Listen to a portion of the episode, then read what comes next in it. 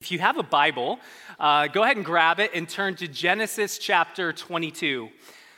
Uh, to catch you up, uh, we've been in this series where we're learning about what it looks like to live by faith. This, this thing that Corrie ten Boom defines as a fantastic adventure in trusting Him. And uh, today we're going to be answering the question what does it look like to live by faith when somebody you love dies? Um, this is a message that I know is going to hit close to home for some of us. And, and maybe this is a message that you don't want to enter into. And, and I totally get that. But here's what I would say to you as we get in. Um, this is a day that one day, one way or another, we're going to have to deal with. And what we have in our text this morning is a picture of the difference that faith can make on this day. Um, let's take a look at it. Genesis chapter 22. We'll pick up at the end of the chapter where we left off last week. We read this starting in verse 20. Now, after these things, it was told to Abraham, Behold, Milcah has also borne children to your brother Nahor.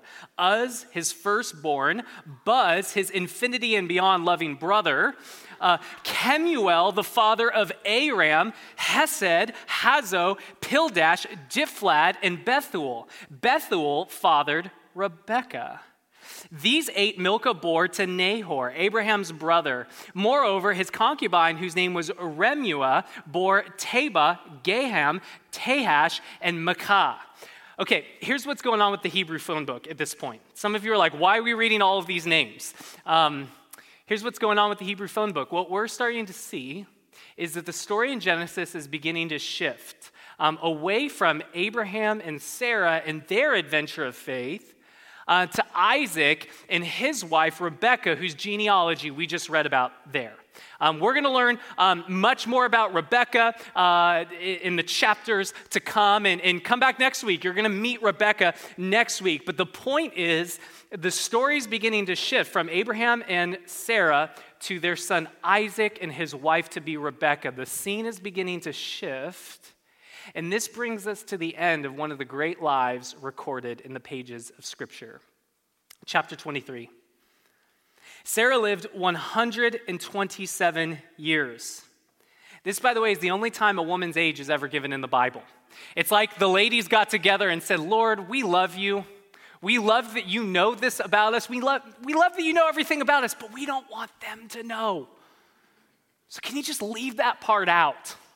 And, and, and, that's the end of that. But here we get it. Sarah lived 127 years. These were the years of Sarah's life. And Sarah died at Kiriath Arba, that is Hebron, in the land of Canaan.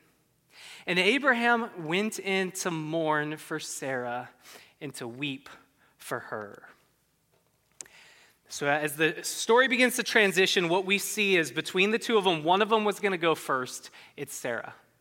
Sarah dies. And, and Abraham, he is, um, he's absolutely wrecked because his girl is gone. And, and, and I know if you've been here through this series, you might be like, like they didn't have a perfect marriage, but they built a life together. Um, we don't know a lot about their early years, but we know is they met as unbelievers. They got married. They tried to have kids, they couldn't have children, and some time passed, and then God appeared to them. And He said, Leave behind everything you know, come and follow me, and I will give you a son. And through your son, you're gonna have lots more sons and daughters. And through your family, I'm gonna fix everything that's broken in the world. And so they left their home together. They took this incredible risk together.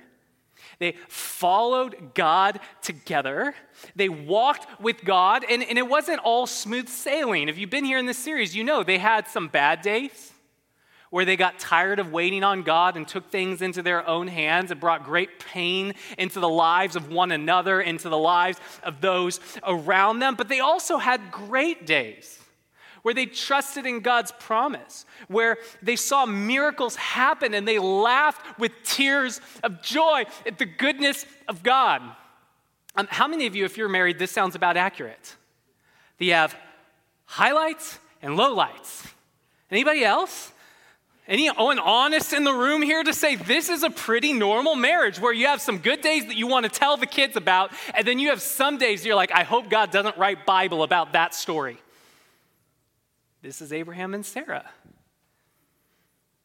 And, and if you are fortunate enough to make it through all the ups and downs, if you're fortunate enough to make it through the long run, and come to a place where you've been married far longer and spent more time together than you spent apart, then you know that you begin to develop a bond with someone so deep that when they're gone, it feels like a part of yourself is gone.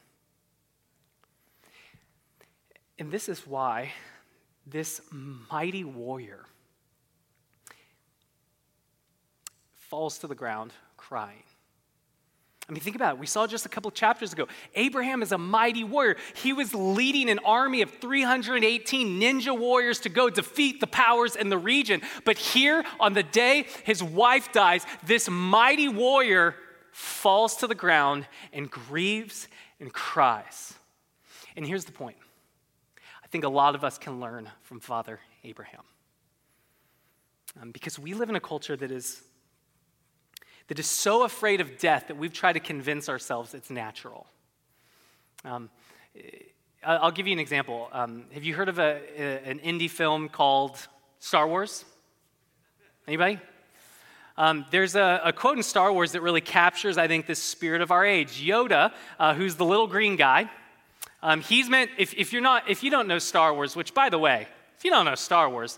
Um, but if you don't know Star Wars, Yoda is meant to be the wise one. He's the smartest one. He's the one that has wisdom. Here's what Yoda says about death. This is what passes for wisdom in one of the most uh, famous cinematic movies in history. He says this Death is a natural part of life. Rejoice for those around you who transform into the force. Mourn them, do not. Miss them, do not. Attachment leads to jealousy, the shadow of greed, that is. Um, if you've ever wondered what could turn a young Jedi Knight uh, into a twisted and evil, like one of the most twisted and evil villains in cinematic history, it's terrible advice like that. Love no one, mourn no one, and if you're sad, don't be sad. Death is natural. Like, no freaking wonder this guy went around and killed everybody. Yoda told him that's just cool. And, and, and look, um, I, don't, I don't think any of us say it as blunt as Yoda, but I think we have the same instinct when we encounter death in our culture. Where, where we say things, we, we, it just instinctively comes out of us. Where if we were there with Abraham, we might say, like, well, hey, at least you had so many years together. Oh, oh, don't be sad. Be glad for what you had. Or my favorite is when we sprinkle Bible verses on and say, well, all things work together for the good of those who love and trust Him. Don't worry, buddy. Get up. Stop crying. We say these same things, and I, I, I believe we're well intentioned when we say it, but I want the Word of God to pull back the veil and see it for what it is this morning. That when you live under that kind of cultural pressure to pretend like this is all just fine, you can almost feel bad about being a mess like Abraham. Anyone been there? Where you're grieving and then you feel like, oh, I need to get it together for the people around me. Like, I should be strong in this moment. That, that's not true. That's the cultural pressure weighing down upon you. Do you know what the shortest verse in the Bible is? Jesus wept, and so did Abraham, both of those occurrences happen after someone they deeply love dies.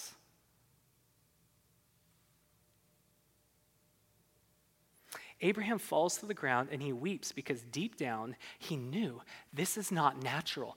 This is not how life is meant to be. And he's right. What we've seen so far in the book of Genesis is that God didn't create death, he created life. And that death, as we've seen it in the pages of Genesis, it is a result of sin. It is an intruder into God's creation. It is an enemy of God's intentions for the world. And when an enemy takes someone you love from you, the most natural thing to do in the world is to cry. And so if you've lost somebody, I want you to look right at me.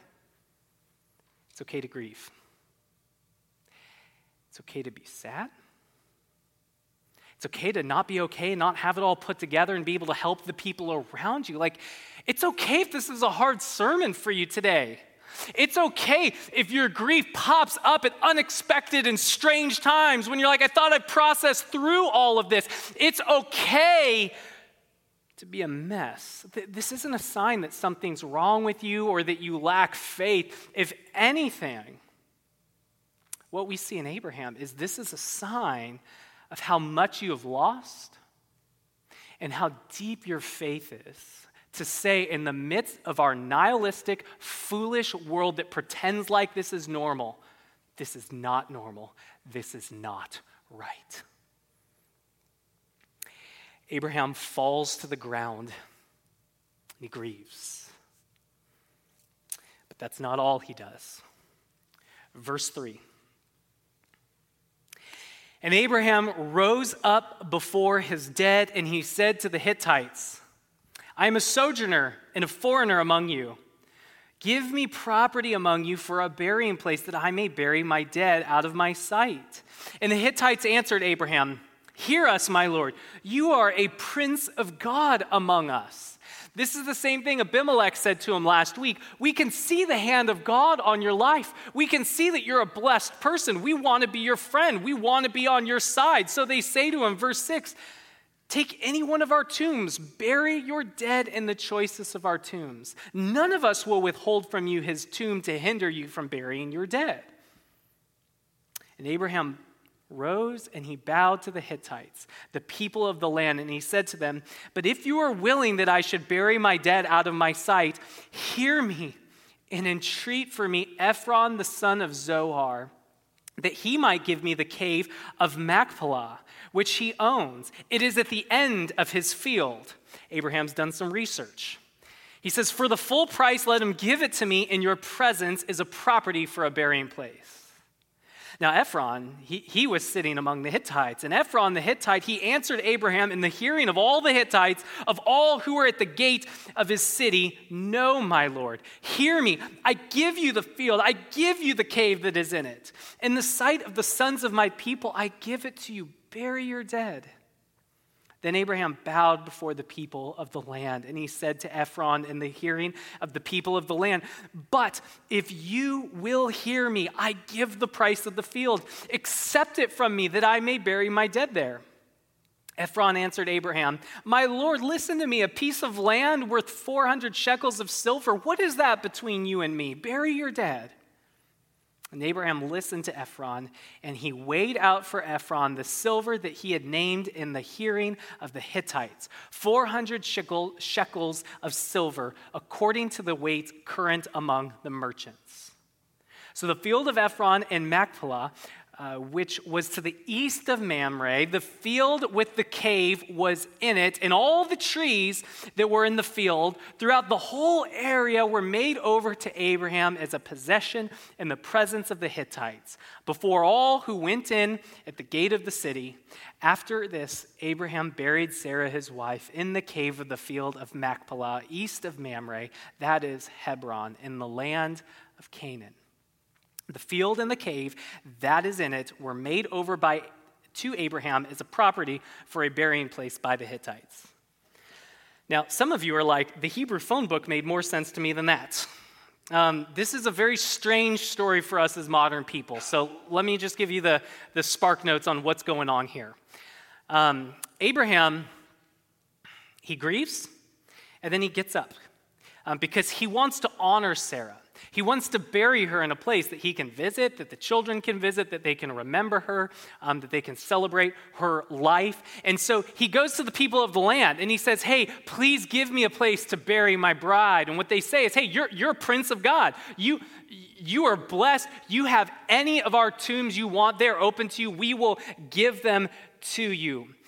Um, but Abraham's not just looking for a tomb. He's not just looking for a place to bury Sarah, he's looking for a place with some room where uh, he might be buried someday, uh, where his children might be buried someday, because for as unnatural as death is, death is a reality of life in a fallen world. The way the New Testament says it is death reigns. And so we might have delusions in our modern culture. If I eat the right stuff, work out enough, do the right stuff, my day will never come. Abraham has no such delusions. He knows that his day will come and his children's day will come. And so, what he does is he seeks out a place with some room where he can bury um, really the whole family. Now, um, this is a great vision. He, so often we only think about ourselves. We don't think about passing anything on. We don't think about our legacy. We live to have a good time instead of leaving a legacy. Abraham is a man of faith, and he's thinking about the next generation, and he wants to hand them something. He wants to leave a legacy. But there is a problem. He's a sojourner. He's a foreigner in the land. In this culture, like so many others, um, no foreigner was allowed to own property, no matter how blessed they were. They could recognize, Abraham, you're blessed, but they're like, that doesn't mean we can let you own land here. This is the kind of thing that in this day you would have to marry into that people group uh, to become a citizen of that land, and then maybe you could buy land. And the whole idea of marrying with these people, it's, um, it's off the table for reasons we'll discuss next week. And so what Abraham does is they offer him a, a tomb, a, one place for Sarah. He wants to buy land for the whole family. And so what he says is, Would you entreat Ephron of Zohar for me. Um, it's that word entreat, it's the same word translated um, elsewhere as intercede. What he's saying is, would you come to Ephron and represent me and say, Ephron, please, I, I know it's crazy, but would you sell this foreigner your land? I know we don't do it this way here, but Ephron, would you please do it for this man? And um, the narrative tells us Ephron hears this and he's like, Abram, Abraham, it's cool. I'll give the land to you. And this complication, uh, this complicated negotiation ensues where he's like, I'll just give it to you, Abraham. You don't have to buy from me. Uh, he, he affirms, You're a prince of God. I see God's blessing on your life. So here, just take the land and the field that's next to it. Um, which, the problem with that is that would not hold up in any legal sense once either of these men are gone. Abraham's thinking legacy, this man is thinking short term, my lifetime. He's not really thinking about what comes next. And so Abraham says, Thank you for this kindness. I'm going to ask a greater kindness of you. Would you sell it to me so that I could buy this for full price? So that this thing can be legit, so that I could pass this down, so that this could be a place for my family in your land. And um, this complicated negotiation goes where there's honor, there's honor, but there's also some negotiating going on on Ephron's part where he kind of throws the field in there. And Abram's like, well, I was just looking for the cave, but okay. At the end of all of this, he says, okay, tell me how much it's worth. Get to the bottom line, Ephron. And he tells him 400 shekels of silver.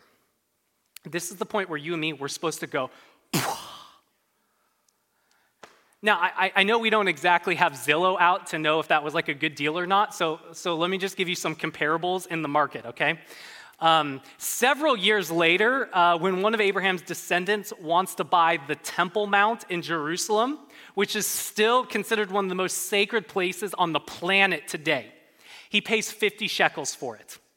50 shekels of silver, King David pays, for the entire Temple Mount.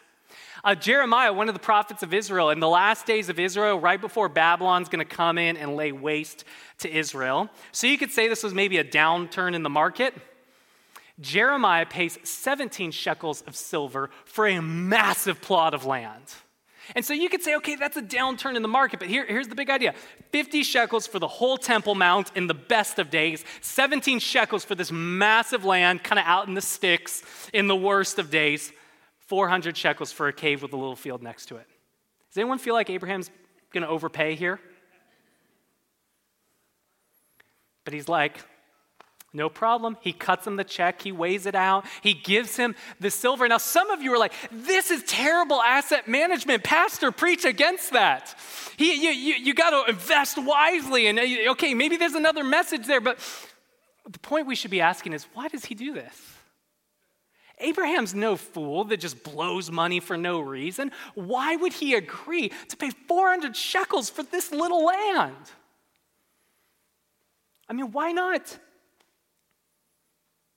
If it's because he's a sojourner and that's just what it costs to do as a sojourner, why not just go back to Babylon, where he was a citizen, where he could purchase property at a fair market value that's also still a famous part of the world today? Why not just go home? Why in the world would he pay 400 shekels for this plot of land? Someone said something here. His wife is worth it. Yeah. Okay, that is some good wisdom right there. I'm to write this down. Men, don't go cheap on your wives. And I'm preaching to myself here. That's right. His wife is worth it. And there's some real wisdom in that. I'm like, huh, I'm to have to consult the commentaries on that. There's some wisdom in that. I think there's also something more going on here. And, and the reason I say that is because the New Testament gives us commentary on this moment. And so, if you turn to the book of Hebrews, chapter 11, we've been visiting this chapter for the past several weeks because it's telling us about the Abraham story and it's giving us God's commentary on it. And, and here's what we read in Hebrews 11, verse 13 it says, These all died in faith, not having received the things promised, but having seen them and greeted them from afar, having acknowledged that they were strangers and exiles on the earth. For people who speak this way, make it clear they are seeking a homeland. The question we should ask is people who speak what way? Well, he just told us calling themselves strangers and exiles. The same words present in our Genesis text here. Just like Abraham referred to himself to Ephron of Zohar. And in fact, um, if you look back in Hebrews chapter 11, uh, this chapter has been talking about Abraham and Sarah for the preceding verses, as I mentioned.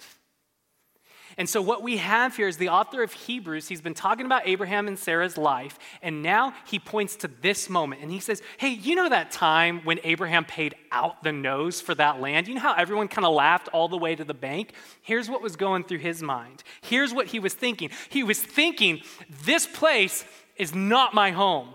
And neither is Babylon. That might be on my birth certificate, but verse 15 if they had been thinking of that land from which they had gone out, they would have had opportunity to return.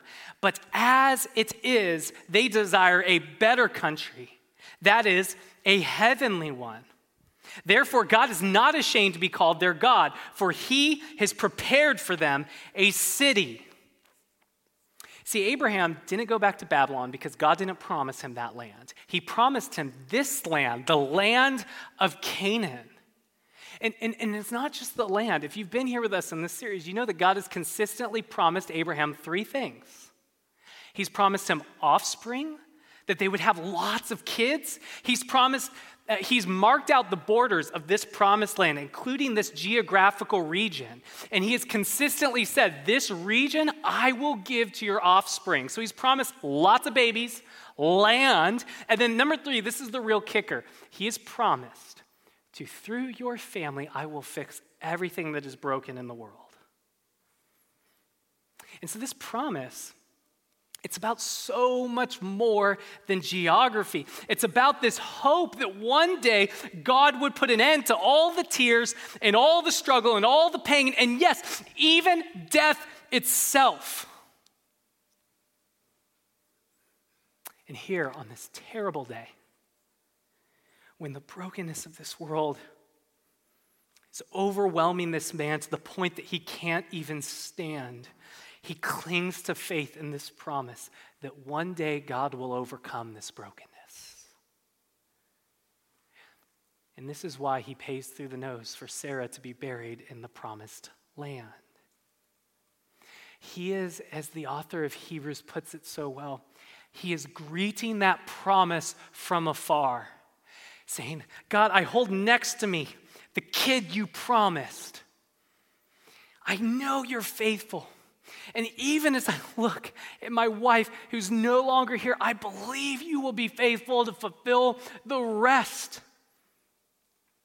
Sarah might not have lived to see the day. I might not live to see the day. But I believe as sure as the sun will rise in the morning, you will bring that day to pass.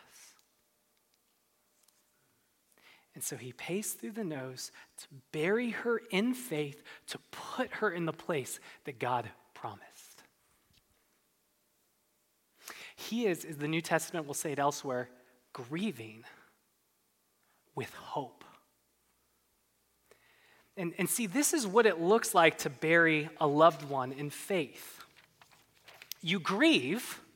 We talked about that point one. You grieve, but you grieve with gospel hope.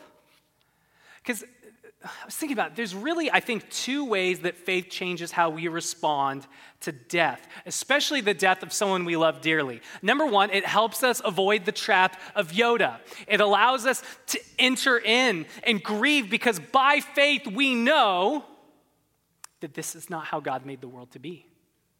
And I will just tell you on that point if you do not do that, you will end up in counseling years later, or you will shut off your heart from all feelings to where a part of you will die long before you actually die. So it's so important that we would enter in and grieve, and faith is the thing that enables us to do that and to say, Yoda, you may be very smart elsewhere, but you are very mistaken here. Faith enables us to do that, but that's not the only thing faith enables us to do. Number two, faith enables us to not get lost in our grief. Um, some of you are probably aware of this, but there's a phenomenon that um, researchers have coined uh, the widowhood effect. Uh, where study after study has shown that in the three months following the death of a long term spouse, the remaining spouse is at a greater likelihood for dying themselves. Um, the, the numbers are uh, 66 to 90%, depending on the study you look at, that the remaining spouse will be 66 to 90% more likely to themselves die in the three months after their spouse. Now, I'll be really honest with you. When we were um, charting out this series in Genesis, um, when we were thinking about the life of Abraham, I, I don't know how to describe it other than to say when it came to this story that seemed kind of random to me, um, I felt just overwhelmed with God's heart for you. Um, because I know that there are a number of you that have lost a loved one, that have lost a dear spouse, even. And I know you know that the grief is real, that if you are brave enough to, by faith, enter in, you know that that grief can be overwhelming you understand the stats that I just gave. You get that. Uh, researchers, they're baffled by it. They're like, we can't explain this. We've tested it across age cohorts and ethnicities and stations in life. We can't find an explanation. If you've been there, you know the explanation.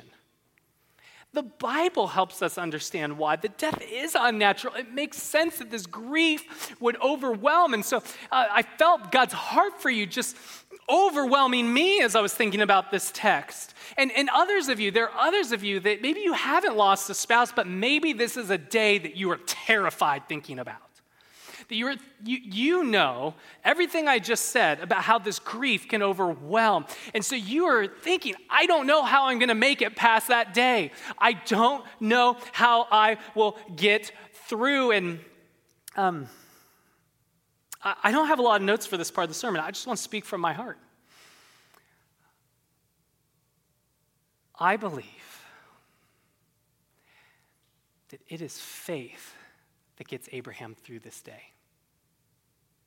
And it is faith that can get you through that day. What we'll see as the story of Genesis continues is Abraham lives 38 more years after this. Uh, and he has some mighty acts of faithfulness left in him. Come back next week. This guy's not done yet. And here's the thing neither are you. If you're not dead yet, you're not done yet. And even after a traumatic loss by faith, God can still take you deeper and work great things through your life. If you are not dead yet, you are not done yet. And this is what we see in Abraham's story. And I'm just asking that the Holy Spirit would help us to believe this a little more deeply this morning. Because I think if we believed it, I mean, really in our bones, believed what Abraham believed, if we shared the hope and the faith of Abraham, it would turn this valley upside down. One life, one interaction at a time. I mean, that's certainly what we see in Abraham's life. It's as he grieves with hope and pays through the nose because of his hope in what God is going to do. That he continues to be a man that shapes his legacy. Some of his most important moments will come next week. It's a huge part of his legacy. He continues doing great things. And here's the point I'm trying to make, and you can too. Because we have more than a glimpse, don't we? I mean, we can more than greet this promise from afar, can't we? We have Jesus, who is the fulfillment of all of his promises to Abraham, who on the cross he took on our sins and our sorrow and our shame. He took it upon himself. He even took on the death we deserve so that in the grave, from the heart of darkness, he could grab a hold of death itself and grab it by the throat and overcome it with the power of his life and his love and burst a hole out the other side. This is the good news we we celebrate week after week here that the reign of death is over, that death is defeated, that it is old news, it is on its way out, and that new creation is on the march. And this is not, you gotta hear me, this is not some optimistic thinking that we psych ourselves up to when we are sad. This is real factual reality. This is a hope that the way that the authors of the New Testament will say it, this hope is living, it is grounded in real, factual things that happen in human history. Um, listen how Paul, one of the earliest disciples of Jesus, puts it.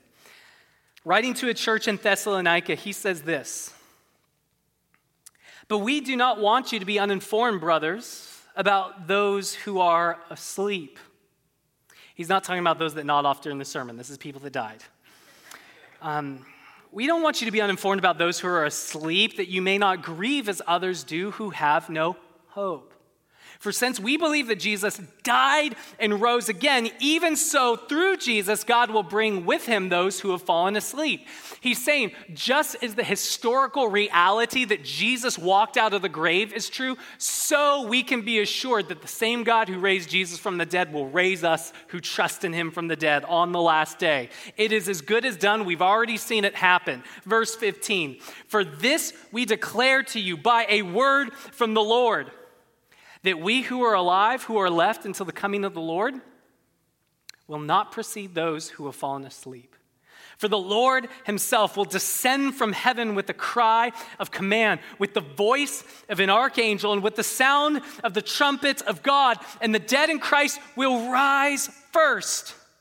Then we who are alive, who are left, will be caught up together with them in the clouds to meet the Lord in the air. So we will always be with the Lord. Therefore, encourage one another with these words. Those are the words that I shared at my grandfather's funeral one year ago. Um, not just because the Bible says to encourage one another with these words, though that would be reason enough. Um, some of you know that my grandparents basically raised me. And, and I have so many memories of my grandfather. Um, the one thing I can't remember is him ever crying or really showing any emotion at all. Like, we all knew he loved us because he showed up, he was present. There was never any doubt, but those words coming out, that, that was just not his style until the day my grandma died. And on that day, I saw this mighty warrior of a man break. I saw him like Abraham on the ground, crying, weeping, because her death rocked his world.